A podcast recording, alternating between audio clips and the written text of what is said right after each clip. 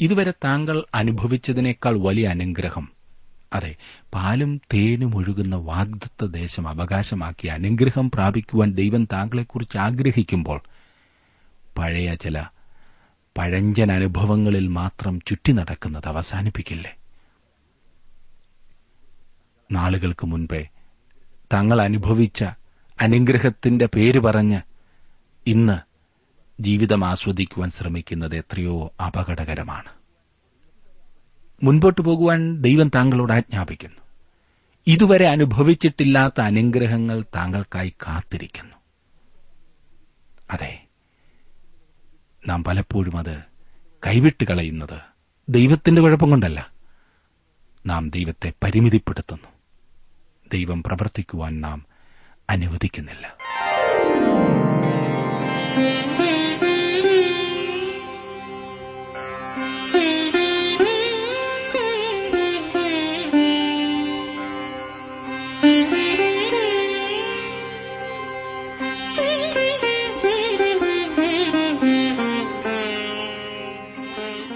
T W ആറിന്റെ വേദപഠന class ആരംഭിക്കുകയാണ്. ജീവസന്ദേശം.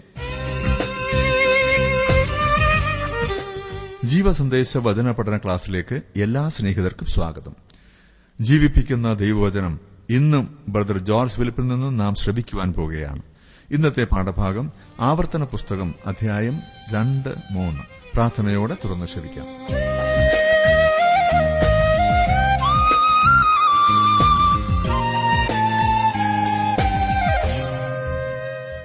ആവർത്തന പുസ്തകം അതിന്റെ മുഖവുര നാം പഠിച്ചപ്പോൾ ഞാൻ ഓർപ്പിക്കുകയുണ്ടായി. ഇത് പുറപ്പാട് ലേവിയ സംഖ്യാ പുസ്തകങ്ങളുടെ ഒരു ആവർത്തനമല്ല. പിന്നെയോ ദൈവം മിശ്രൈമ്യ അടിമത്വത്തിൽ നിന്നും വിളിച്ചിറക്കിയ ജനത്തിന് കൊടുത്ത കൽപ്പനകൾ. മുപ്പത്തിയെട്ട് വർഷക്കാലത്തെ അവരുടെ മരുഭൂമി യാത്രയിൽ മരുഭൂമി ജീവിതത്തിൽ അവർ പ്രാവർത്തികമാക്കുവാൻ ശ്രമിച്ചതിന് ശേഷം അവരുടെ മക്കളോട് അടുത്ത തലമുറയോട് ആ പരിശ്രമത്തിന്റെ പശ്ചാത്തലത്തിൽ മോശ വിവരിക്കുന്നതാണ് ആവർത്തന പുസ്തകം. മോശ തന്റെ ജനത്തിനുണ്ടായതായ അനുഭവങ്ങളെ ഈ അടുത്ത തലമുറയ്ക്ക് പറഞ്ഞുകൊടുക്കുകയാണ് ചെയ്യുന്നത്. ആവർത്തന പുസ്തകത്തിൽ ഏതാണ്ട് രണ്ട് മാസത്തെ കാര്യങ്ങൾ മാത്രമേ നമുക്ക് കാണുവാൻ സാധിക്കൂ. അതിൽ തന്നെ മുപ്പത് ദിവസത്തോളം മോശയെക്കുറിച്ച് വിലപിക്കുന്നതാണ് നാം കാണുന്നത്. മോശയുടെ മരണത്തിന് ശേഷം ജനങ്ങൾ വിലപിക്കുന്നത്. അതുകൊണ്ട് ഈ ആവർത്തന പുസ്തകം ഇതിനു മുൻപ് നാം പഴയ നിയമത്തിൽ കണ്ടതായ പുസ്തകങ്ങളിൽ നിന്നും വളരെ വ്യത്യസ്തമാണ്. ഇത് വെറുമൊരു ആവർത്തനമല്ല. നാം ഒന്നാം അധ്യായം കണ്ടു കഴിഞ്ഞല്ലോ. ഇനി രണ്ടാം അധ്യായത്തിലേക്ക് വരുമ്പോൾ മരുഭൂമിയിലെ ചുറ്റിനടപ്പിനെക്കുറിച്ച് മോശ പറയുന്നതാണ് നാം കാണുന്നത്. അവരുടെ യാത്രയുടെ വിവരണം തുടരുകയാണ് മോശ ഇവിടെ ചെയ്യുന്നത്. കാദേശ് ബെർണയിൽ നിന്ന് അവർ പിന്തിരിഞ്ഞു പോയ ശേഷം ഇസ്രായേൽ മക്കൾ സെയ്യീർ പർവതത്തിങ്കിലേക്ക് ചെന്നു. രണ്ടാം അധ്യായം നിങ്ങളെടുത്തുവെങ്കിൽ നമുക്കൊരുമിച്ച് ആ ഒന്നാം വാക്യം ഒന്ന് വായിക്കാം. അനന്തരം യഹോവ എന്നോട് കൽപ്പിച്ചതുപോലെ നാം തിരിഞ്ഞ് ചെങ്കടൽ വഴിയായി മരുഭൂമിയിലേക്ക് യാത്ര പുറപ്പെട്ടു. നാം ഏറിയ നാൾ സെയീർ പർവതത്തെ ചുറ്റി നടന്നു. യഹോവ നർമ്മഭാവനയുള്ളവനായിരുന്നു എന്ന് ഞാൻ എപ്പോഴും ചിന്തിക്കാറുണ്ട്. അത് ഇവിടെ നമുക്ക് കാണുവാൻ കഴിയും. രണ്ടും മൂന്നും വാക്യങ്ങളിൽ നാം കാണുന്നത് പിന്നെ യഹോവ എന്നോട് കൽപ്പിച്ചത് നിങ്ങൾ ഈ പർവതം ചുറ്റി നടന്നത് മതി വടക്കോട്ട് തിരിവീൻ. എവിടേക്കാണ് പോകേണ്ടത് എന്ന് അവർക്കറിഞ്ഞുകൂടായിരുന്നു. സെയീർ പർവതത്തിന് ചുറ്റിലും അവർ വലം വയ്ക്കുക മാത്രമാണ് ചെയ്തുകൊണ്ടിരുന്നത്. അങ്ങനെയുള്ള അവരുടെ ആ കറക്കം മതിയാക്കുവാൻ ദൈവം അവരോട് പറയുന്നു. ഉഴന്നു നടക്കുകയാണ്. എവിടെയാണ് പോകുന്നത്? ലക്ഷ്യസ്ഥാനം ഏതെന്നറിയാതെയുള്ള ഒരു ചുറ്റിത്തിരിയൽ. അനേകം വിശ്വാസികളും ഇതുപോലെ തന്നെയാണ് പ്രവർത്തിക്കുന്നത് എന്ന് ഞാൻ ഭയപ്പെടുന്നു. ദൈവത്തെ അവന്റെ വചനപ്രകാരം വിശ്വസിപ്പാൻ അവർ തയ്യാറാകാത്തതിനാൽ ഒരേ രീതിയിൽ ചുറ്റി ചുറ്റി ചുറ്റി നടക്കുകയാണ് ചെയ്യുന്നത്. ആരംഭിച്ചിടത്ത് തന്നെ ഇന്നും ആയിരിക്കുന്നത് എത്ര പരിതാപകരമായ അവസ്ഥയാണ്. പരാജയത്തിന്റെ അനുഭവങ്ങൾ. മുപ്പത് വർഷം മുൻപ് പറഞ്ഞ അതേ സാക്ഷ്യം ഇന്നും. അന്നൊക്കെ ഉണ്ടായിട്ടുള്ള ഏതാനും അനുഭവങ്ങൾ പൊക്കിപ്പിടിച്ചുകൊണ്ട് നടക്കുന്നു. അന്ന് ഞങ്ങൾ മിസ്രൈമിൽ വെച്ച് അത്ഭുതങ്ങൾ കണ്ടു. പിന്നെ ചെങ്കടൽ കടന്നു. ശത്രു സൈന്യം മുഴുവൻ നശിച്ചത് കണ്ടു. ഹോ എന്തൊരത്ഭുതങ്ങൾ എന്നാൽ പ്രിയ സുഹൃത്തെ ഇന്ന് അതുപോലെ ദൈവകരം കാണുവാൻ കഴിയുന്നില്ലേ? താങ്കളുടെ വ്യക്തി ജീവിതത്തിൽ കുടുംബജീവിതത്തിൽ സമൂഹത്തിൽ അന്നത്തേതുപോലെ ദൈവത്തെ വിശ്വസിക്കുവാൻ സാധിക്കുന്നില്ലേ? ഇന്ന് വെറുതെ ചുറ്റി നടക്കുകയാണോ.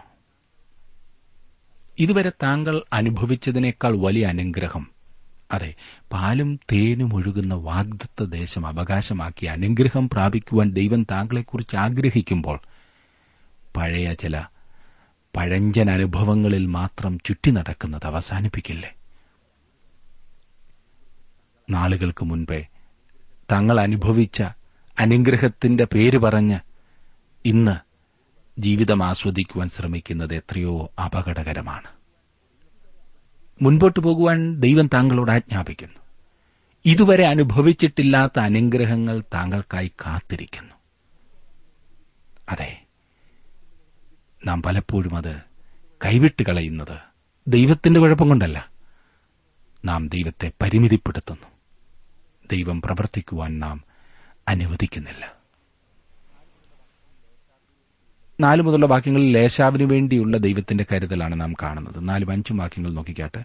നീ ജനത്തോട് കൽപ്പിക്കേണ്ടത് എന്തെന്നാൽ സെയിരിൽ കുടിയിരിക്കുന്ന യേശാവിന്റെ മക്കളായ നിങ്ങളുടെ സഹോദരന്മാരുടെ അതിരിൽ കൂടി നിങ്ങൾ കടപ്പാൻ പോകുന്നു. അവർ നിങ്ങളെ പേടിക്കും. ആകയാൽ ഏറ്റവും സൂക്ഷിച്ചുകൊള്ളണം നിങ്ങൾ അവരോട് പടയെടുക്കരുത്. അവരുടെ ദേശത്ത് ഞാൻ നിങ്ങൾക്കൊരു കാൽ വെപ്പാൻ പോലും ഇടം തരികയില്ല. സെയ്യീർ പർവതം ഞാൻ യേശാവിന് അവകാശമായി കൊടുത്തിരിക്കുന്നു. നാം മനസ്സിലാക്കിയിരിക്കേണ്ട വേറൊരു പ്രധാന കാര്യം ഇവിടെ നാം കാണുന്നു. ഏശാവ് സെയിർ പർവതത്തിൽ കുടിയിരുന്നു എന്നും ഏശാവാണ് ഏതോമ്യരുടെ പിതാവെന്നും നാം ഉൽപ്പത്തി പുസ്തകത്തിൽ പഠിച്ചതാണ്. ജ്യേഷ്ഠാവകാശം യാക്കോബിന് ലഭിച്ചു. ദൈവം അവനും അവന്റെ പിൻതലമുറയ്ക്കും വാഗ്ദത്ത ദേശം നൽകി. ഏശാവ് സെയ്യീരിലേക്ക് പോയി. ദൈവം യേശാവിന്റെ ആളുകൾക്ക് പാർപ്പാനായി ആ സ്ഥലം കൊടുത്തു എന്ന കാര്യം ഇപ്പോൾ വ്യക്തമാകുന്നു. അവിടെയാണ് ഇന്നുവരെയും പാറകൾ നിറഞ്ഞ പെട്ര നഗരം സ്ഥിതി ചെയ്യുന്നത്. യേശാവിന്റെ അവകാശത്തെ സ്പർശിക്കുവാൻ അവർക്ക് കഴിയുകയില്ലെന്ന് ദൈവം വ്യക്തമായി ഇസ്രായേൽ മക്കളോട് പറയുന്നു. ദൈവം ജാതികളുടെ നിവാസത്തിന് അതിരുകൾ നിശ്ചയിച്ചു. ദേശങ്ങളുടെ അതിർ അംഗീകരിക്കാൻ തയ്യാറാകാത്തതുകൊണ്ടാണ് ഭൂരിപക്ഷം യുദ്ധങ്ങളും ഉണ്ടാകുന്നത്. ദൈവം എല്ലായ്പ്പോഴും തന്റെ വാഗ്ദത്തങ്ങൾ പാലിക്കുന്നു എന്ന് മറക്കരുത്. യേശാവിന്റെ ജനത്തിനോട് പോലും ദൈവം ചെയ്ത വാഗ്ദത്തങ്ങളിൽ അവൻ വിശ്വസ്തനായിരുന്നു എന്ന് നാം ഇവിടെ കാണുന്നു. അതെ ദൈവത്തെ തള്ളിക്കളയുന്ന ആളുകളോട് പോലും ദൈവം ചെയ്തിട്ടുള്ള വാഗ്ദത്തങ്ങളിൽ ദൈവം വിശ്വസ്തനാണ്. ഏഴാം വാക്യത്തിൽ നാം കാണുന്നത് നിന്റെ ദൈവമായ യഹോവ നിന്റെ കൈകളുടെ സകല പ്രവൃത്തിയിലും നിന്നെ അനുഗ്രഹിച്ചിരിക്കുന്നു. ഈ മഹാമരുഭൂമിയിൽ നീ സഞ്ചരിക്കുന്നത് അവൻ അറിഞ്ഞിരിക്കുന്നു. ഈ നാൽപ്പത് സംവത്സരം നിന്റെ ദൈവമായ യഹോവ നിന്നോട് കൂടെയിരുന്ന് നിനക്ക് യാതൊന്നിനും മുട്ടുവന്നിട്ടില്ല. അവരുടെ നാൽപ്പത് വർഷത്തെ അനുഭവത്തിന്റെ ഏകദേശ രൂപമാണിത്. ആ വർഷങ്ങളിലെല്ലാം ദൈവം അവരോടുകൂടെ നടന്നിരുന്നതിനാൽ അവന് അവരുടെ എല്ലാ പ്രതികൂലങ്ങളും പ്രയാസങ്ങളും അറിയാമായിരുന്നു. നിനക്ക് യാതൊന്നിനും മുട്ടുവന്നിട്ടില്ല എന്ന് സത്യസന്ധമായി മോശയ്ക്ക് പറയുവാൻ കഴിയുമായിരുന്നു. എത്രയോ മനോഹരമായ കാര്യമാണിതല്ലേ? യഹോവ എന്റെ ഇടയനാകുന്നു. എനിക്ക് മുട്ടുണ്ടാകിയില്ല എന്ന് ദാവീദ് തന്റെ ജീവിതത്തിലേക്ക് തിരിഞ്ഞു നോക്കിക്കൊണ്ട് പറഞ്ഞത് ഇതത്രേ. ദാവീദിനെങ്ങനെയാണ് അപ്രകാരം പറയുവാൻ കഴിഞ്ഞത്? കാരണം അവൻ ഒരിക്കലും ബുദ്ധിമുട്ടുണ്ടായിട്ടില്ല. ജീവിതത്തിന്റെ ആഡംബരങ്ങൾ നമുക്ക് നൽകാമെന്ന് ദൈവം നമ്മോട് വാഗ്ദത്തം ചെയ്തിട്ടില്ല. എന്നാൽ ജീവിതത്തിന്റെ അത്യാവശ്യങ്ങളെ അവൻ നിറവേറ്റിത്തരുന്നു. എനിക്ക് നിങ്ങൾക്കും വേണ്ടി അവൻ അപ്രകാരം ചെയ്തു തരും. അതെ അവൻ വാക്ക് പറഞ്ഞാൽ മാറാത്ത ദൈവമാണ്. വാഗ്ദത്തങ്ങളിൽ വിശ്വസ്തനാണ്. മറ്റ് ജാതികളോടുള്ള ദൈവത്തിന്റെ കരുതലാണ് ഇനി നാം കാണുന്നത്. രണ്ടാം അധ്യായത്തിന്റെ ഒൻപതാം വാക്യവും പത്തൊൻപതാം വാക്യവും ഞാൻ വായിക്കാം. അപ്പോൾ യഹോവ എന്നോട് കൽപ്പിച്ചത് മോവാബ്യരെ ഞെരുക്കരുത്. അവരോട് പടയെടുക്കുകയും അരുത്. ഞാൻ അവരുടെ ദേശത്ത് നിനക്ക് ഒരു അവകാശം തരികയില്ല. ആർ ദേശത്തെ ഞാൻ ലോത്തിന്റെ മക്കൾക്ക് അവകാശമായി കൊടുത്തിരിക്കുന്നു. പത്തൊൻപതാം വാക്യത്തിൽ നാം കാണുന്നത് അമോന്യരോട് അടുത്ത് ചെല്ലുമ്പോൾ അവരെ ഞെരുക്കരുത്. അവരോട് പടയെടുക്കുകയും അരുത്. ഞാൻ അമോന്യരുടെ ദേശത്ത് നിനക്ക് അവകാശം തരികയില്ല. അത് ഞാൻ ലോത്തിന്റെ മക്കൾക്ക് അവകാശമായി കൊടുത്തിരിക്കുന്നു. ഇസ്രായേൽ മക്കൾക്ക് ദേശത്ത് മല്ലന്മാരെ അഭിമുഖീകരിക്കേണ്ടതായി വരും. എന്നാൽ ഏശാവിന് തന്റെ ദേശം കൈവശമാക്കുന്നതിന് ഹോര്യരെ നശിപ്പിക്കേണ്ടി വന്നു എന്ന് ചൂണ്ടിക്കാണിച്ചുകൊണ്ട് ദൈവം അവരെ പ്രോത്സാഹിപ്പിക്കുന്നു. അമൂന്യർക്കും അവരുടെ ദേശം അവകാശമാക്കുവാൻ മല്ലന്മാരായ സംസുമ്യരെ കീഴടക്കേണ്ടതായി വന്നു എന്ന് ഇരുപതാം വാക്യത്തിൽ പറഞ്ഞിരിക്കുന്നു. ഇന്നും മല്ലന്മാരെ നമുക്ക് അഭിഹരിക്കേണ്ടതായി വരുന്നുണ്ട്. ഇരുപത്തിനാലാം വാക്യത്തിൽ വരുമ്പോൾ യോർദാൻ പ്രദേശം കീഴടക്കുന്നതിനെക്കുറിച്ചാണ് പറഞ്ഞിരിക്കുന്നത്. നിങ്ങൾ എഴുന്നേറ്റ് യാത്ര പുറപ്പെട്ട് അർണോൻ താഴ്വര കടപ്പീൻ. ഇതാ ഞാൻ ഹെഗ്ലോനിലെ അമോര്യ രാജാവായ സീഹോനെയും അവന്റെ ദേശത്തെയും നിന്റെ കയ്യിൽ ഏൽപ്പിച്ചിരിക്കുന്നു. അവനോട് പടവെട്ടി അത് കൈവശമാക്കുവാൻ തുടങ്ങുക. ഇസ്രായേൽ മക്കൾ മൊവാബ്യരുടെയും അമ്മൂന്യരുടെയും ദേശത്തെ ചുറ്റി കടന്നുപോയി. അവരുടെ ദേശം കൈവശപ്പെടുത്തിയില്ല. ഈ ദേശക്കാർ അവർക്ക് ആഹാരവും വെള്ളവും വിൽക്കുകയും ചെയ്തു. ഹെഗ്ലോനിലെ രാജാവായ സീഹോനോട് താൻ കഴിച്ച അപേക്ഷയെക്കുറിച്ച് മോശ തുടർന്ന് പറയുന്നു. ഇരുപത്തിയാറ് മുതലുള്ള വാക്യങ്ങളിൽ നമുക്കത് കാണുവാൻ സാധിക്കുന്നുണ്ട്. രണ്ടാം അധ്യായത്തിന്റെ ഇരുപത്തിയാറ് മുതൽ ഇരുപത്തിയൊൻപത് വരെ ഞാനൊന്ന് വായിക്കാം. ശ്രദ്ധിച്ചാട്ടെ. പിന്നെ ഞാൻ കെദേമോത്ത് മരുഭൂമിയിൽ നിന്ന് ഹെസ്ബോനിലെ രാജാവായ സിഹോന്റെ അടുക്കൽ സമാധാന വാക്കുകളോടുകൂടി ദൂതന്മാരെ അയച്ചു. ഞാൻ നിന്റെ ദേശത്തു കൂടി കടന്നു പോകുവാൻ അനുവദിക്കണമേ. ഞാൻ ഇടത്തോട്ടോ വലത്തോട്ടോ മാറാതെ പെരുവഴിയിൽ കൂടി മാത്രം നടക്കും. സെയിരിൽ പാർക്കുന്ന യേശാവിന്റെ മക്കളും ആരിൽ പാർക്കുന്ന മോവാബീരും എനിക്ക് തന്നതുപോലെ നീ വിലയ്ക്ക് തരുന്ന ആഹാരം ഞാൻ കഴിക്കുകയും വിലയ്ക്ക് തരുന്ന വെള്ളം കുടിക്കുകയും ചെയ്തു കൊള്ളാം. യോർദാൻ കടന്ന് ഞങ്ങളുടെ ദൈവമായ യഹോവ ഞങ്ങൾക്ക് തരുന്ന ദേശത്തെത്തുവോളം കാൽനടയായി പോകുവാൻ മാത്രം അനുവദിക്കണമെന്ന് പറയിച്ചു. തന്റെ ദേശത്തുകൂടി കടന്നു പോകുവാൻ ഇസ്രായേൽ മക്കളെ അനുവദിക്കുന്നതിന് പകരം സീഹോൻ രാജാവ് തന്റെ പടയാളികളുമായി അവരോട് യുദ്ധം ചെയ്യുവാൻ പുറപ്പെട്ടു വന്നു. മുപ്പത് മുതലുള്ള വാക്യങ്ങളിൽ നാം കാണുന്നത് എന്നാൽ നാം തന്റെ ദേശത്തുകൂടി കടന്നുപോകുവാൻ ഹെസ്ബോനിലെ രാജാവായ സീഹോൻ സമ്മതിച്ചില്ല. ഇന്ന് കാണുന്നതുപോലെ നിന്റെ ദൈവമായി യഹോവ അവനെ നിന്റെ കയ്യിൽ ഏൽപ്പിക്കേണ്ടതിന് അവന്റെ മനസ്സ് കടുപ്പിച്ച് അവന്റെ ഹൃദയം കഠിനമാക്കി. യഹോവ എന്നോട് ഞാൻ സീഹോനെയും അവന്റെ ദേശത്തെയും നിന്റെ കയ്യിൽ ഏൽപ്പിച്ചിരിക്കുന്നു. അവന്റെ ദേശം കൈവശമാക്കേണ്ടതിന് അത് അടക്കുവാൻ തുടങ്ങുക എന്ന് കൽപ്പിച്ചു. അങ്ങനെ സീഹോനും അവന്റെ സർവജനവും നമ്മുടെ നേരെ പുറപ്പെട്ടു വന്നു. യാഹാസിൽ വെച്ച് പടയേറ്റു. നാശത്തിൽ നിന്ന് ദൈവം തന്റെ ജനത്തെ കാത്തുസൂക്ഷിച്ചു എന്ന് നാം കാണുന്നു. മുപ്പത്തിമൂന്നാം വാക്യത്തിൽ നമ്മുടെ ദൈവമായ യഹോവ അവനെ നമ്മുടെ കയ്യിൽ ഏൽപ്പിച്ചു. നാം അവനെയും അവന്റെ പുത്രന്മാരെയും അവന്റെ സർവജനത്തെയും സംഹരിച്ചു. ആക്രമിക്കുന്നതിനും കൈവശമാക്കുന്നതിനും ഇസ്രായേൽ മക്കളെ ദൈവം അനുവദിച്ച ഈ സ്ഥലം നേരത്തെ മോവാബ്യരുടെ വകയായിരുന്നു. സീഹോൻ രാജാവിന്റെ നേതൃത്വത്തിൽ അമോരിയർ മോവാബിയരെ ഈ ദേശത്തു നിന്നും ഓടിച്ചിട്ട് അത് കൈവശപ്പെടുത്തുകയാണ് ചെയ്തത്. മോവാബ്യരെ ഓടിക്കുവാൻ ദൈവം അവനെ അനുവദിച്ചു. എന്നാൽ അവൻ ഇസ്രായേൽ മക്കളോട് എതിരിടുവാൻ നേതൃത്വം കൊടുത്തപ്പോൾ അവൻ കൊല്ലപ്പെടുകയും അവന്റെ ആളുകൾ ചിതറപ്പെടുകയുമാണ് ചെയ്തത്. അവന്റെ തലസ്ഥാനം പിടിക്കപ്പെട്ടു. ആ സ്ഥലം ഇസ്രായേലിന് നൽകുകയും ചെയ്തു. ദൈവം തങ്ങൾക്ക് വേണ്ടി എന്ത് ചെയ്തു എന്ന കാര്യം ചൂണ്ടിക്കാണിക്കുവാനായി ഈ സംഭവം പലപ്പോഴും സൂചിപ്പിച്ചിട്ടുണ്ട്. അത് അവർക്ക് പ്രോത്സാഹനം നൽകുന്ന സംഭവമായിരുന്നു. താൻ അവരോടുകൂടെ ഉണ്ടെന്നും അവരോടുള്ള തന്റെ വാഗ്ദത്തങ്ങൾ നിറവേറ്റും എന്നും അത്ര ദൈവം അവരെ കാണിക്കുന്നത്. നമ്മിൽ പലർക്കും വേണ്ടിയും ദൈവം ഇന്ന് അപ്രകാരമാണ് ചെയ്തുകൊണ്ടിരിക്കുന്നത്. പ്രയാസം നിറഞ്ഞ അനുഭവത്തിൽ കൂടി നാം കടന്നുപോകുമ്പോൾ ദൈവം നമ്മെ അതിലൂടെ കടന്നുപോകുവാൻ അനുവദിക്കും. ചിലപ്പോൾ ദൈവത്തിനു വേണ്ടി നമ്മെ സജ്ജമാക്കുവാൻ അഥവാ മറ്റുള്ളവർക്ക് സഹായമായി തീരുവാൻ നമ്മെ തയ്യാറാക്കുന്ന ദുഃഖകരമായ അനുഭവങ്ങളായിരിക്കും അത്. അതെ ഒരിക്കലും അത് യാദൃച്ഛികമായി വരുന്നതല്ല. ദൈവം നമ്മുടെ നന്മയ്ക്കായി മാത്രം ചെയ്യുന്നതാണ്. ഇനി നമുക്ക് മൂന്നാം അധ്യായത്തിലേക്ക് കൂടി കടന്ന് ചില കാര്യങ്ങൾ ചിന്തിക്കാം. ബാഷാൻ രാജാവായ ഓഗിനെ തോൽപ്പിക്കുന്നതാണ് നാം പ്രാരംഭത്തിൽ കാണുന്നത്. ഇസ്രായേൽ ജനത്തിന്റെ മരുഭൂമിയിലെ അനുഭവങ്ങളുടെ വിവരണം തുടർന്നുകൊണ്ട് മോശ വേറൊരു അമൂര്യ രാജാവിന്റെ എതിർപ്പിനെക്കുറിച്ചും ദൈവം ഇസ്രായേൽ മക്കൾക്ക് കൊടുത്ത വിജയത്തെക്കുറിച്ചും പറയുന്നു. മൂന്നാം അധ്യായത്തിന്റെ ആദ്യത്തെ രണ്ട് വാക്യങ്ങളിൽ അനന്തരം നാം തിരിഞ്ഞ് ബാഷാനിലേക്കുള്ള വഴിയായി പോയി. അപ്പോൾ ബാഷാൻ രാജാവായ യോഗും അവന്റെ സർവജനവും നമ്മുടെ നേരെ പുറപ്പെട്ട് എദ്രയിൽ വെച്ച് പടയേറ്റു. എന്നാറെ. യഹോവ എന്നോട് അവനെ ഭയപ്പെടരുത്. ഞാൻ അവനെയും അവന്റെ സർവജനത്തെയും ദേശത്തെയും നിന്റെ കയ്യിൽ ഏൽപ്പിച്ചിരിക്കുന്നു. യസ്ബോനിൽ പാർത്തിരുന്ന മോദി രാജാവായ സീഹോനോട് ചെയ്തതുപോലെ നീ അവനോടും ചെയ്യും എന്ന് കൽപ്പിച്ചു. അവരുടെ ഭയത്തെ ദൈവം നീക്കിക്കളഞ്ഞത് എങ്ങനെയാകുന്നു എന്ന് ശ്രദ്ധിക്കുക. മൂന്നാം വാക്യം. അങ്ങനെ നമ്മുടെ ദൈവമായ യഹോവ ബാഷാൻ രാജാവായ യോഗിനെയും അവന്റെ സകല ജനത്തെയും നമ്മുടെ കയ്യിൽ ഏൽപ്പിച്ചു. അവൻ ആരും ശേഷിക്കാതെ വണ്ണം. നാം അവനെ സംഹരിച്ചു കളഞ്ഞു ഓഗ് ഒരു അമൂര്യ രാജാവായിരുന്നു. അവൻ ഭീമകാരനായ ഒരു മനുഷ്യനും അവന്റെ രാജ്യം കീഴടക്കാൻ കഴിയാത്തതുമായിരുന്നു. ഓഗ് അറുപത് പട്ടണങ്ങളുടെ മേൽ അധികാരം വെച്ചു പുലർത്തിയിരുന്ന ഒരു വ്യക്തിയായിരുന്നു. നാല് അഞ്ചും വാക്യങ്ങളിൽ നാം കാണുന്നത് അക്കാലത്ത് നാം അവന്റെ എല്ലാ പട്ടണങ്ങളും പിടിച്ചു. നാം അവരുടെ പക്കൽ നിന്ന് പിടിക്കാത്ത ഒരു പട്ടണവും ഉണ്ടായിരുന്നില്ല. ബാഷാനിലെ ഓഗിന്റെ രാജ്യമായ അറുപത് പട്ടണങ്ങളുള്ള ആർഗോബ് ദേശം ഒക്കെയും നാട്ടുപുറങ്ങളിലെ അനവധി ഊരുകളും പിടിച്ചു. ആ പട്ടണങ്ങളെല്ലാം ഉയർന്ന മതിലുകളും വാതിലുകളും ഓടാമ്പലുകളും കൊണ്ട് ഉറപ്പിച്ചിരുന്നു. ഇസ്രായേൽ മക്കൾക്ക് ഈ വലിയതും ഉറപ്പാക്കപ്പെട്ടതുമായ രാജ്യത്തെ തോൽപ്പിക്കുവാൻ കഴിഞ്ഞു എന്നത് ദൈവം ഇസ്രായേൽ മക്കൾക്കു വേണ്ടി യുദ്ധം ചെയ്തതിന്റെ തെളിവാണ്.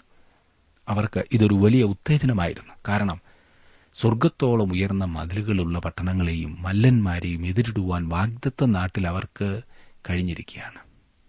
ഇനിയും ഈ ഓഗ് രാജാവിന്റെ വലുപ്പം എത്രമാത്രമായിരുന്നു എന്ന് പറഞ്ഞിരിക്കുന്നത് ശ്രദ്ധിക്കുക. പതിനൊന്നാം വാക്യം. ബാശാൻ രാജാവായ ഓഗ് മാത്രമേ മല്ലന്മാരിൽ ശേഷിച്ചിരുന്നുള്ളൂ. ഇരുമ്പുകൊണ്ടുള്ള അവന്റെ മഞ്ചം അമോന്യ നഗരമായ രബ്ബയിലുണ്ടല്ലോ. അതിന് പുരുഷന്റെ കൈക്ക് ഒൻപത് മുഴം നീളവും നാല് മുഴം വീതിയുമുണ്ട്. ഒരു മുഴം എന്ന് പറയുന്നത് പതിനെട്ട് ഇഞ്ചാണെങ്കിൽ ഈ മഞ്ചത്തിന്റെ നീളം പതിമൂന്നര അടിയാണ്. രാജാവിന്റെ ഒരു മഞ്ചമാണ് ഇവിടെ പറഞ്ഞിരിക്കുന്നത്. അമൂന്യ നഗരമായ രബ്ബയിൽ ഇതൊരു കാഴ്ചവസ്തുവായി സൂക്ഷിച്ചിരിക്കുന്നു എന്നാണ് ഇവിടെ പറഞ്ഞിരിക്കുന്നത്. ഇനിയും ദേശം കൈവശമാക്കുന്നതിനെക്കുറിച്ച് പറയുന്നത് ശ്രദ്ധിച്ചാട്ട് പന്ത്രണ്ടും പതിമൂന്നും വാക്യങ്ങളിൽ ഈ ദേശം നാം അക്കാലത്ത് കൈവശമാക്കി. അർണോൻ താഴ്വര അരികെയുള്ള അരോവേർ മുതൽ ഗിലയാദ് മലനാട്ടിന്റെ പാതിയും അവിടെയുള്ള പട്ടണങ്ങളും ഞാൻ രൂപേന്യർക്കും ഗാദ്യർക്കും കൊടുത്തു. ശേഷം ഗിലയാദും ഓഗിന്റെ രാജ്യമായ ബാഷാൻ മുഴുവനും അർഗോബ് ദേശം മുഴുവനും ഞാൻ മനശിയുടെയും പാതി ഗോത്രത്തിൽ കൊടുത്തു. ബാഷാന് മുഴുവനും മല്ലന്മാരുടെ ദേശം എന്ന് പേർ പറയുന്നു. ഓഗ് രാജാവിൽ നിന്നും പിടിച്ചെടുത്ത ദേശം റൂബേൻ ഗോത്രത്തിനും ഗാദ് ഗോത്രത്തിനും മനശിയുടെ പാതി ഗോത്രത്തിനും നൽകി. അവർ യോർദാൻ നദിയുടെ കിഴക്കുവശത്ത് പാർക്കുവാൻ നേരത്തെ തീരുമാനിച്ചിരുന്നതാണല്ലോ. പതിനെട്ടാം വാക്യത്തിൽ നാം കാണുന്നത് അക്കാലത്ത് ഞാൻ നിങ്ങളോട് ആജ്ഞാപിച്ചത് നിങ്ങളുടെ ദൈവമായ യഹോവ നിങ്ങൾക്ക് ഈ ദേശത്തെ അവകാശമായി തന്നിരിക്കുന്നു. നിങ്ങളിൽ യുദ്ധപ്രാപ്തന്മാരായ എല്ലാവരും ഇസ്രായേല്യരായ നിങ്ങളുടെ സഹോദരന്മാർക്കും മുമ്പായി യുദ്ധസന്നദ്ധരായി കടന്നുപോകണം. പുതിയ ദേശത്ത് സുഖമായി പാർക്കുവാൻ അവർക്ക് ലഭിച്ച അവസരം അവരെ മറ്റു ഗോത്രങ്ങളെ യോർദാൻ നദിയുടെ പടിഞ്ഞാറെ വശത്ത് ദേശം കൈവശപ്പെടുത്തുന്നതിന് സഹായിക്കേണ്ട ഉത്തരവാദിത്വത്തിൽ നിന്ന് വിമുക്തമാക്കിയില്ല. ഈ കാര്യം മോശി അവരെ ഓർപ്പിക്കുകയാണ് ചെയ്യുന്നത്. പത്തൊൻപതും ഇരുപതും വാക്യങ്ങളിൽ നാം കാണുന്നത് നിങ്ങളുടെ ഭാര്യമാരും മക്കളും നിങ്ങളുടെ ആടുമാടുകളും ഞാൻ നിങ്ങൾക്ക് തന്നിട്ടുള്ള പട്ടണങ്ങളിൽ പാർക്കട്ടെ. ആടുമാടുകൾ നിങ്ങൾക്ക് വളരെയുണ്ട് എന്ന് എനിക്കറിയാം.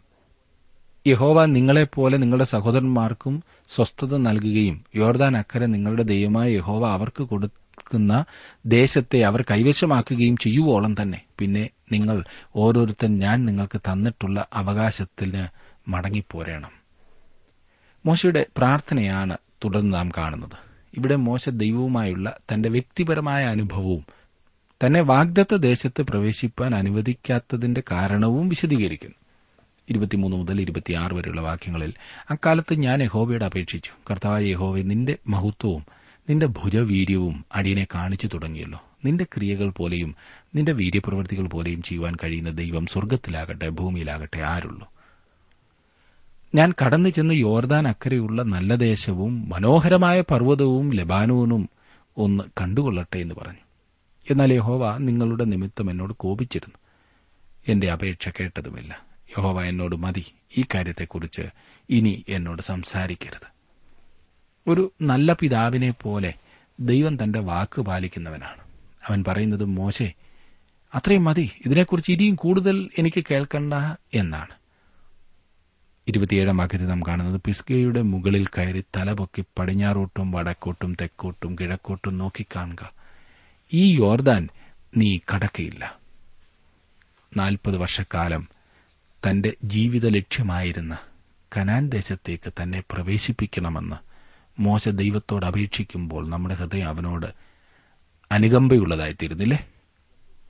സുഹൃത്തെ ഇവിടെ ഒരു വലിയ പാഠം നമുക്ക് പഠിപ്പാൻ കഴിയുന്നു. നാം നമ്മുടെ പാപങ്ങൾ ഏറ്റുപറഞ്ഞ് അനുദപിച്ചാലും അതിന്റെ പരിണിത ഫലങ്ങൾ ഈ ജീവിതത്തിൽ തന്നെ നാം അനുഭവിക്കേണ്ടി വരും. എന്നാൽ നാം ദൈവസന്നിധിയിൽ അടുത്തു ചെന്ന് ദൈവകൃപ പ്രാപിക്കുമ്പോൾ നാം അനുഭവിക്കേണ്ടി വരുന്ന പരിണിത ഫലങ്ങൾ നമുക്ക് ബുദ്ധിമുട്ടായി തോന്നില്ല. കാരണം സ്നേഹവാനായ ഒരു പിതാവിന്റെ ശിക്ഷ എന്ന വിധത്തിൽ മാത്രമേ അതിനെ നമുക്ക് കാണുവാനായിട്ട് സാധിക്കൂ. ഇരുപത്തിയെട്ടാം വാക്യത്തിൽ യോശുവയോട് കൽപ്പിച്ച് അവനെ ധൈര്യപ്പെടുത്തി ഉറപ്പിക്കുക. അവൻ നായകനായി ജനത്തെ അക്കരെ കടത്തും. നീ കാണുന്ന ദേശം അവൻ അവർക്ക് അവകാശമായി പങ്കിട്ടുകൊടുക്കും എന്നരുളി ചെയ്തു. വാഗ്ദത്ത ദേശത്തേക്ക് പ്രവേശിപ്പാൻ തയ്യാറായിരിക്കുന്ന ഈ പുതിയ തലമുറയോട് അവരുടെ നായകനായ യോശുവയെ ദൈവം തെരഞ്ഞെടുത്തിരിക്കുന്നു എന്ന് മോശ വ്യക്തമാക്കി കൊടുക്കുകയാണ് ചെയ്യുന്നത്. ഇവിടെ നാം മനസ്സിലാക്കേണ്ടത് ഓരോ വ്യക്തികളെക്കുറിച്ചും ദൈവത്തിന് പ്രത്യേകം പ്രത്യേകം ഉദ്ദേശമുണ്ട്. ദൈവം തന്റെ ഉദ്ദേശം നിവർത്തിക്കേണ്ടതിനായി മറന്നുപോകരുത്. നമ്മെക്കുറിച്ചുള്ള ദൈവോദ്ദേശം എപ്പോഴും നമ്മുടെ നന്മ മാത്രമാണ്. നമ്മെക്കുറിച്ചുള്ള ദൈവോദ്ദേശം നിവർത്തിക്കേണ്ടതിന് തന്റെ ഹിതപ്രകാരം കാര്യങ്ങളെ ക്രമീകരിക്കുന്നു.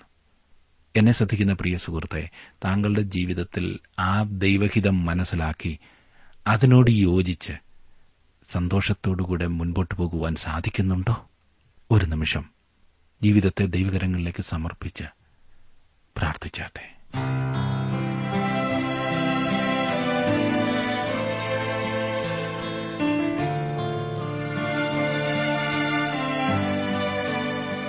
ഇന്നത്തെ ജീവസന്ദേശ പഠന ക്ലാസ്സിലൂടെ ഞങ്ങളെ ശ്രദ്ധിച്ച എല്ലാ പ്രിയ ശ്രോതാക്കളോടുമുള്ള നന്ദിയെ അറിയിക്കട്ടെ. ദൈവവചനം കൃത്യമായി ക്രമമായി പഠിക്കുവാൻ ലഭിച്ചിരിക്കുന്ന ഈ അസുലഭ അവസരം പ്രയോജനപ്പെടുത്തുകയും സ്നേഹിതരെ അതിനായി ഉത്സാഹിപ്പിക്കുകയും ചെയ്യുക. അഭിപ്രായങ്ങളും നിർദ്ദേശങ്ങളും പ്രാർത്ഥനാ വിഷയങ്ങളും ഞങ്ങളെ അറിയിക്കുക. ഈ പുസ്തകത്തിന്റെ വിഷയവിഭജനം audio C D S D card എന്നിവ ആവശ്യമെങ്കിൽ ഞങ്ങളുമായി ബന്ധപ്പെടുക. ഞങ്ങളുടെ വിലാസം ജീവസന്ദേശം പോസ്റ്റ് ബോക്സ് നമ്പർ മൂന്ന് തിരുവല്ല അഞ്ച് Keralam. Phone zero four six nine two seven zero zero two eight four. Mobile nine four four seven seven six seven three seven eight. ഞങ്ങളുടെ email address Malayalam T T B at radio eight eight two dot com. വെബ്സൈറ്റിലും ഞങ്ങളുടെ program ലഭിക്കുന്നതാണ്. ഞങ്ങളുടെ website W W W dot radio eight eight two dot com.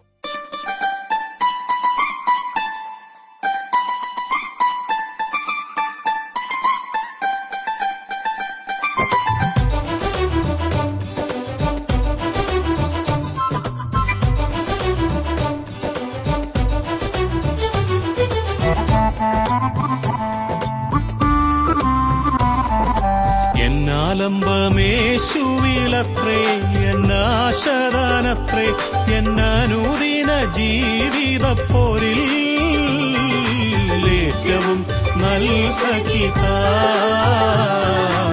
ഏറ്റവും നല്ല സഖിത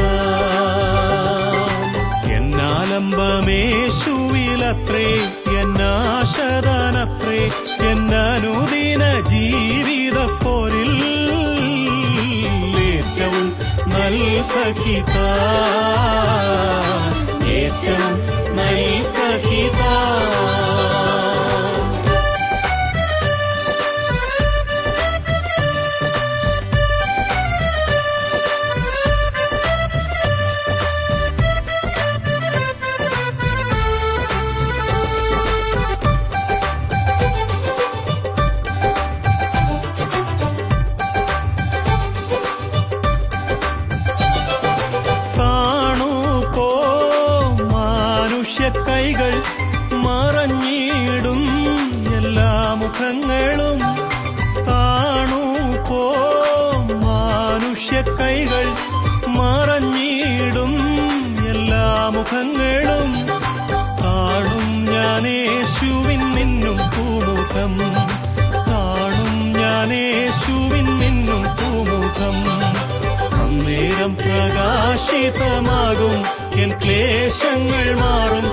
എന്നനുദിന ജീവിതപ്പോരിൽ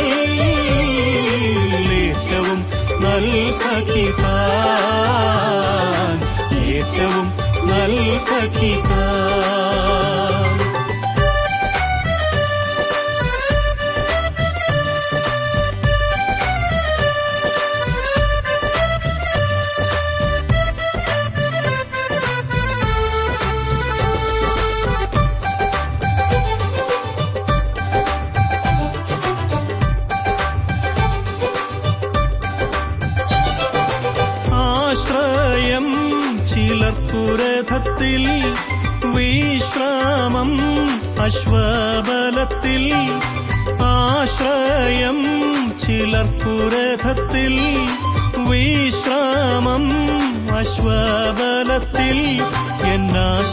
എന്നാശ്രയമോ എന്നും ഈശൻ പൂജത്തിൽ? എന്നാശ്രയമോ എന്നും ഈശൻ പൂജത്തിൽ? ആരെ ഞാൻ ഭയപ്പെടും പാരിൽ എന്നായുസിൻ നാളിൽ എന്നനുദിന ജീവിതപ്പോരിൽ ഏറ്റവും നൽ സഖിതാൻ ഏറ്റവും നൽ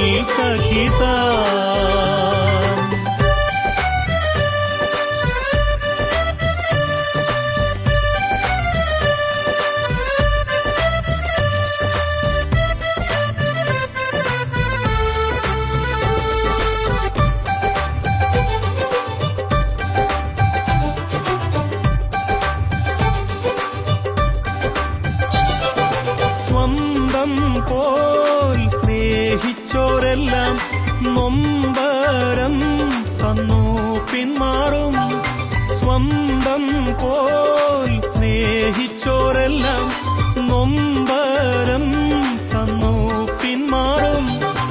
എങ്കിലോ എൻ പ്രിയൻ കൂട്ടായി വന്നിടും എങ്കിലോ എൻ പ്രിയൻ കൂട്ടായി വന്നിടും ഏകനായി താൻ കൈവിടുകില്ല ഒരു നാളും വീടില്ല. എന്നനുദിന ജീവിതപ്പോരിൽ ഏറ്റവും നൽ സഖിതാൻ. ഏറ്റവും നൽ സഖിതാൻ. എന്നാലംബമേശുവിലത്രേ എന്നാശദാനത്രേ എന്നനുദിന ജീവിതപ്പോരിൽ ഏറ്റവും നൽ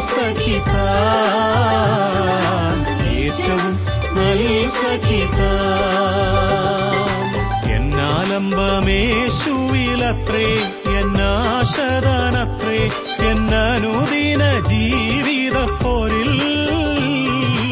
ഏറ്റവും നൽ സഖിതാൻ ഏറ്റവും നൽ സഖിതാൻ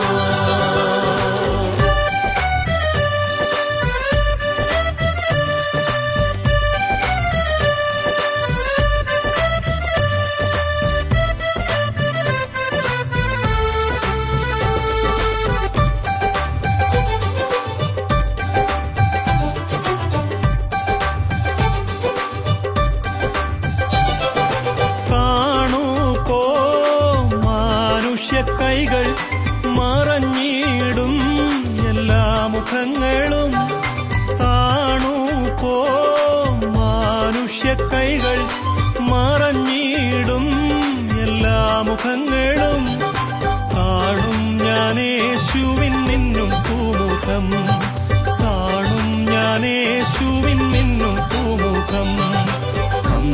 പ്രകാശിതമാകും. എൻ ക്ലേശങ്ങൾ മാറും. എന്നനുദിന ജീവിതപ്പോരിൽ ഏറ്റവും നൽ സഖിതാൻ ഏറ്റവും നൽ സഖിതാൻ